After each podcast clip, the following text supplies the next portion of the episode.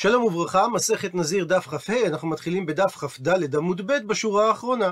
ומביאה הגמרא ציטוט מהמשנה במסכת מעילה על נזיר שמת והיו לו מעות סתומים, שהדין שהם יפלו לנדבה. הפכנו דף מקשה על כך הגמרא, ועלו דמי חטאת מעורבים בהן. הוא מסביר התוספות בסוף העמוד הקודם, אז איך יפלו המעות לנדבה? שהרי דין דמי החטאת שהם לא יכולים להיות מוקרבים לאחר המיטה של הבעלים, אלא מוליכים אותם לים המלח. ומה שהזכרנו בעמוד הקודם, שהבעלים יכול לשנות את המטרה של המעות ולהשתמש לשם כולם לשלמים, ואת החטאת ואת העולה הוא יביא ממעות אחרים, זה דווקא היכן שהוא אמר, אלו מעות לנזירותי. ואז משמעות הדברים, אם ארצה, אביא בשליש מהמעות עולה ובשליש חטאת ובשליש שלמים. או אם ארצה, אעשה מכולם חטאת, או מכולם שלמים. כי כאשר הוא אמר מעות אלו לנזירותי, ניתן להבין גם למקצת הנזירות. מה שאין כן, היכן שמת הבעלים והיו לו מעות סתומים, שהדין שהם יפלו לנדבה. מפני ששם מדובר שהוא הפריש את המעות ואמר מעות הללו לקורבנות נזירותי. ובמקרה כזה, הוא לא יוכל להביא בכל המעות רק קורבן אחד, שהרי הוא אמר קורבנות בלשון רבים. מה שאומר שיש במעות הללו גם דמי חטאת.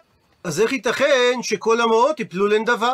ומביאה על כך הגמרא שתי תשובות. תשובה ראשונה אמר רבי יוחנן, הלכה היא בנזיר. הוא מסביר התוספות שיש הלכה למשה מסיני, שמעות סתומים, דהיינו שהבעלים לא פירשו עבור מה הם, יפלו לנדבה. למרות שדמי החטאת מעורבים בהם. וההגדרה של הלכה למשה מסיני, זה דינים שנמסרו למשה בהר סיני, שהוא שמע אותם בעל פה מפי הגבורה ומסרם לישראל. ההלכות שעליהן נאמר הלכה למשה מסיני, מקובלות בידינו דור אחר דור, וחכם מפי חכם עד למשה מסיני, אבל אין להם רמז במקרא, והם לא נלמדו בדרך מדרכי הסברה או באחת מן המידות שהתורה נדרשת בהם. תשובה שנייה, ריש לקיש אמר שהדבר נלמד מהפסוק, נקרא בפנים, דבר אל אהרון ואל בניו ואל כל בני ישראל ואמרת עליהם, איש איש מבית ישראל ומנהגר בישראל, אשר יקריב קורבנו לכל נדריהם ולכל נדבותם, אשר יקריבו לאדוני לעולה. ומהמילים לכל נדריהם ולכל נדבותם, למד ריש לקיש שהתורה אמרה שמותר נדר יהא לנדבה. ואת אופן הלימוד מסביר בעל התורה התמימה, הלא הוא הרב ברוך הלוי אפשטיין, בנו של בעל ערוך השולחן.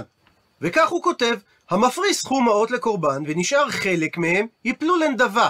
דהיינו, לתיבות שבעזרה שקונים מהם עולות נדבה, וטעם הדרשה, מכך שכלל הפסוק את הנדרים והנדבות כאחד, מזה משמע שיש להם קדושה שווה. ולכן מותר של נדר, שלא ניתן היה להקריב אותו, למשל אם הנזיר מת, הדין שהוא יהא לנדבה.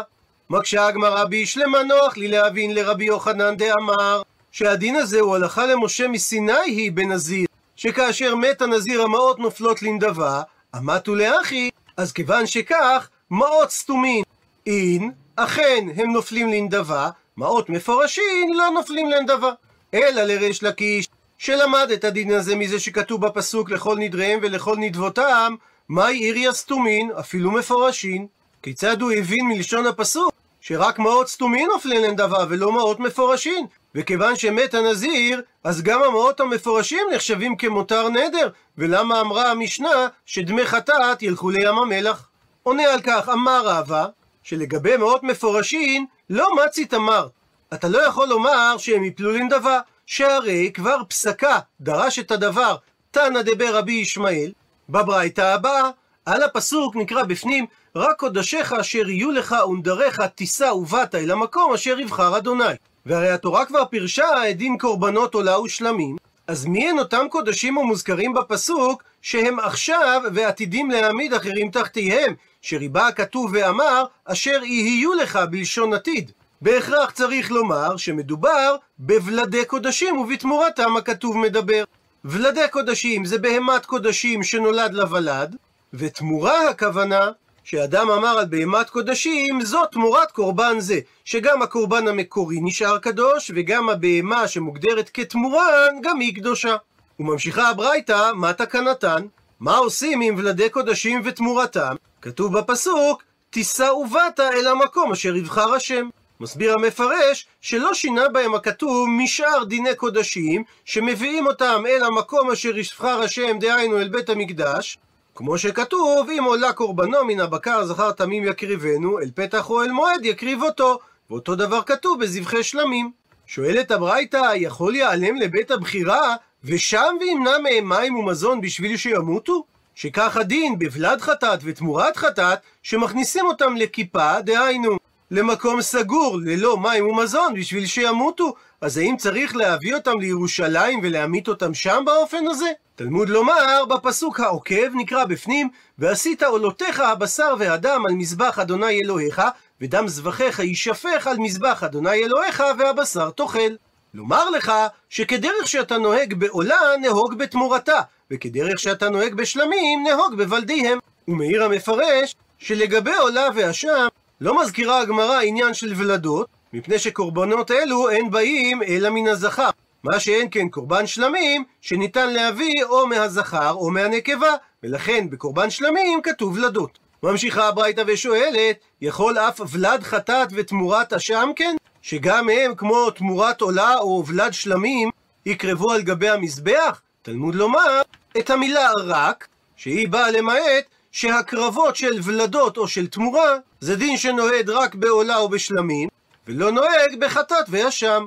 עד לכאן דברי רבי ישמעאל. רבי עקיבא חולק על רבי ישמעאל ואומר שאת הדין שתמורת אשם אינה קרבה על גבי המזבח אינו צריך ללמוד מהמילה רק.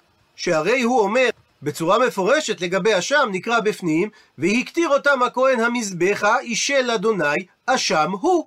ולומד רבי עקיבא מהדגש של המילה הוא בהווייתו יהא. ואת דברי רבי עקיבא תסביר הגמרא בהמשך. עד לכאן לשון התנא דבר רבי ישמעאל, ואמר רבא שלא קשה על ריש לקיש שלמד מהפסוק לכל נדריהם ולכל נדבותם שרק מעות סתומים נופלים לנדבה ולא מעות מפורשים שהרי אמר התנא דבר רבי ישמעאל שוולד חטאת ותמורת חטאת הולכים למיתה והוא הדין חטאת שמתו בעליה או שנתכפרו בעליה בקורבן אחר. ולכן כאשר מדובר על מעות מפורשים של דמי חטאת נזיר שמתו בעליהם מוליכים אותם לים המלח ועליהם לא לימדה התורה שמותר נדר יהא לנדבה. ועוברת עכשיו הגמרא להסביר את הברייתא. ואומרת הגמרא קטני, ומסביר המפרש, שקטני זה כמו אמר מר. דהיינו ציטוט מהברייתא. יכול יעלם לבית הבחירה וימנע מהם מים ומזון בשביל שימותו, תלמוד לומר, ועשית עולותיך. עד לכאן הציטוט מהברייתא, ושואלת הגמרא, עמי, מדוע אמרה הברייתא שרק בגלל שכתוב עשית עולותיך הבשר והדם, לומדים שלא יומתו ולדי שלמים ותמורת עולה. זאת אומרת שאם התורה לא הייתה אומרת ועשית עולותיך הבשר והדם, אז הייתי חושב לומר שוולדי שלמים ותמורת עולה הולכים למיתה? הא, והרי רק ולד חטאת הוא דגמירין במיתה. שרק לגבי ולד של קורבן חטאת, יש הלכה למשה מסיני שלא מקריבים אותה והיא הולכת למיתה, אבל לא לגבי שאר ולדות של קודשים או לגבי תמורותיהם. מתרצת הגמרא, אי לאו קרא, לולא שהיה כתוב בפסוק, הווה אמינא, אז הייתי חושב שמהפסוק ועשית עולותיך, לומדים שוולד חטאת מתים בכל מקום שהם, ואין חובה על הבעלים להעלות אותם לירושלים דווקא. הפכנו דף, מה שאין כן ולדי קודשים, שלגביהם אין הלכה למשה מסיני, ואם כך, עליהם נאמר הפסוק, תישא ובאת, אל המקום אשר יבחר השם, מה שאומר שאותם מעלים וממיתים בבית הבחירה. כמשמע לן, לכן באה התורה והדגישה ועשית עולותיך, דלא ימותו כלל הוולדים של הקודשים, אלא ולדי השלמים קרבים על גבי המזבח כדין השלמים עצמם. ומביאה הגמרא ציטוט נוסף מהברייתא, קטני, כתוב בברייתא, יכול אף ולד חטאת ותמורת אשם כן, שגם אותם מקריבים על גבי המזבח. תלמוד לומר, רק, שוולד חטאת ותמורת אשם, לא קרבים על גבי המזבח, אלא הולכים למיתה. שואלת הגמרא, למה לקרא? מדוע אני צריך פסוק כדי ללמוד את זה? שהרי הלכת גמירי לה. זה הלכה למשה מסיני, שוולד חטאת למיתה אזיל. דינו שהוא הולך למיתה. מתרצת הגמרא, הכי נמי. אכן זה הלכה למשה מסיני, ולא צריך את הפסוק בשביל ללמוד את ההלכה הזאת. אלא, וקרא לאשם ודעתה. הפסוק נצרך כדי ללמד שתמורת אשם לא עולה על גבי המזבח. מקשה על כך הגמרא, אבל אשם נמי הלכת גמירי לה. גם הדין של תמורת אשם הוא הלכה למשה מסיני. שכך קיבלנו במסורת, כל שאילו המקרה הזה היה קורה בחטאת, הדין היה שהחטאת מתה, אז אם זה קורה באשם, הדין שהוא רואה, עד שיפול בו מום, ואז ניתן למכור אותו, והוא יוצא לחולין, ובדמי הפדיון מביאים קורבן עולה. אז חוזרת השאלה, מה באה התורה למעט במילה רק? מתרצת הגמרא, אלא אם ההלכתה, אם היינו לומדים את הדין שוולד חטאת הולך למיתה ותמורת אשם רואה רק מהלכה למשה מסיני, הווה אמינא הלכתה, אז הייתי חושב שאומנם הדין הזה נלמד מהלכה למשה מסיני, והיא בכל זאת אקרבי, לא ליכה יבלי ולא כלום. אבל אם למרות ההלכה למשה מסיני, הקריבו את ולד החטאת או את תמורת האשם, אין בכך איסור ולא מתחייבים על כך כלום. כמה שמלן קרא, בא הפסוק ומשמיע לנו באמצעות המיעוט של המילה רק, דאם מקריב לי קיימה לי בעשה. שהפסוק פירש ועשית עולותיך שמותר לך להקריב ולדותיהן ותמורותיהם של קורבנות עולה ושלמים, אבל ולד חטאת ותמורת אשם, אם בכל זאת תקריב אותם, אתה עובר בעשה. וזה נקרא לאו הבא מכלל עשה, זאת אומרת שיש ציווי חיובי להקריב ולדות ותמורות של קורבנות עולה ושלמים, ומכלל הן אתה שומע לאו שאסור לך להקריב ולד חטאת ותמורת אשם, והמשקל של ציווי שנלמד באופן שלאו הבא מכלל עשה, הוא כמו עשה. ציטוט מהברייתא, רבי עקיבא אומר, אינו צריך ללמוד מהמילה רק שתמורת אשם אינה קרבי על גבי המזבח, שהרי הוא אומר במפורש לגבי קורבן אשם, אשם הוא, שבהווייתו יהא. ושואלת הגמרא על רבי עקיבא באופן דומה למה שהיא שאלה על רבי ישמעאל, למה לקרא? מדוע צריך פסוק כדי ללמוד את ההלכה לגבי תמורת אשם? הרי גמרא גמירין לה, הדבר נלמד במסורת כהלכה למשה מסיני, שכל שבחטאת מתה, באשם רואה. וכיוון שהדין של תמורת חטאת, שהיא הולכת למיתה, אז הלכה למשה מסיני שתמורת אשם רואה, ולא קרבה על גבי המזבח. ולשם מה למד רבי עקיבא את הדין הזה מהפסוק אשם הוא. מתרצת הגמרא, הכי נמי. אכן כך גם הדין, שתמורת אשם לא קרבה על גבי המזבח, והדבר נלמד הלכה למשה מסיני. וכי עתה קרא, ומה שבא רבי עקיבא ללמוד מהפסוק, לדרב. דין אחר, כמו שאמר רב, דאמר רב הונא אמר רב, אשם שניתק לראייה. דהיינו שהוא לא קרב על גבי המזבח, אלא שהוא נמסר לרועה, כגון אשם שנאבד ונתכפרו בעליו באשם אחר, ואחרי כן נמצא האשם המקורי, שהדין שהוא יראה עד שיסתאב, דהיינו שיפול בו מום, ואז ניתן למכור אותו ולהביא בדמיו עולה. ואמר רב הונא בשם רב, דאם אחר שנתקור נתנו למרעה הבהמות, לקחו ושחטו לשם עולה, הדין שהוא כשר, מפני שהוא הקדים את המאוחר, שהרי בסופו של דבר דמיו היו נופלים לעולה. הוא מדייק את הגמרא בדברי רב, תמה דניתק. רב אמר את הדין הזה דווקא על אשם שכבר מסרו אותו לרועה.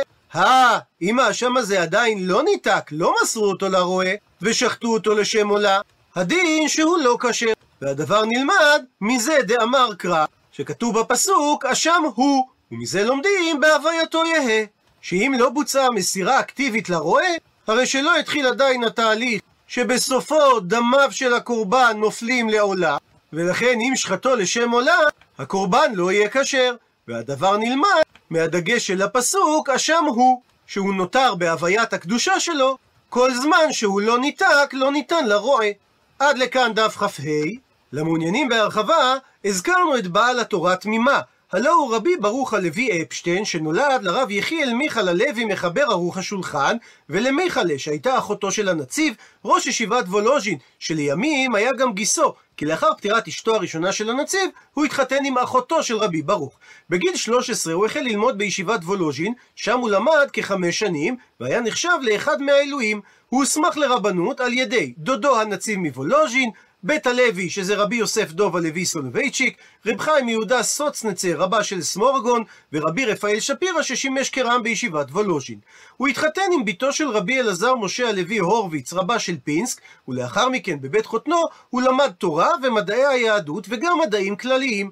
בהמשך הוא למד באקדמיה למסחר בווינה, וכאשר הוא חזר לפינסק, הוא החל לעבוד כמנהל חשבונות ראשי בבנק. לאחר מכן הוא נתמנה למנהל הבנק. הוא החזיק במשרה זו עד פרוץ מלחמת העולם הראשונה.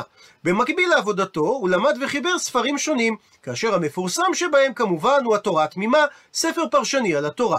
אחר פטירת חמיב, ביקשו ממנו לשמש רב במקומו, אך הוא סירב. הוצאו לו גם משרות רבנות בפטרבורג ובמוסקבה, אבל גם אותם הוא סירב לקבל.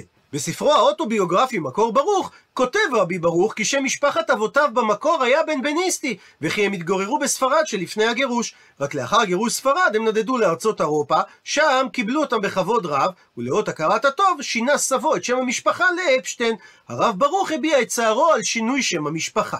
הוא פעל גם באגודת ציון למען הפצת הלשון העברית. רושם עצום בעולם, ובייחוד בקרב היהודים, עשתה חלופת המכתבים בינו ובין פרופסור פאבל קוקובצוב מפטרבורג, שהגן על עם ישראל וכבודו מפני מסטינים ומעלילים במשפט עלילת הדם של ביילס. כל העיתונות העברית, היידית והרוסית פרסמה מכתבים אלה. בשנות ה-70 של המאה ה-19, כשהתפרסמה האפשרות לקניית ארץ ישראל מידי הסולטן הטורקי, התנגד הרב אפשטיין נמרצות לרעיון זה, בטענה שעדיין לא הגיעה עת הגאולה. רק בשנים מאוחרות יותר הוא התקרב לרעיון יישוב ארץ ישראל, ואז הוא תרם לקרנות הלאומיות, וכאשר יוסדה תנועת המזרחי, הוא הצטרף לשורותיה.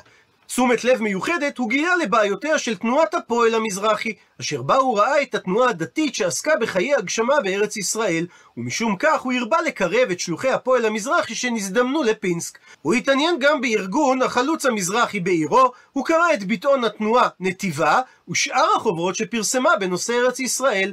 הוא גם עמד בקשר הדוק עם בן אחותו, הרב מאיר בר אילן, ועם זאת, מעולם הוא לא מימש בפועל לא את מצוות יישוב ארץ ישראל ולא את הרעיון הציוני.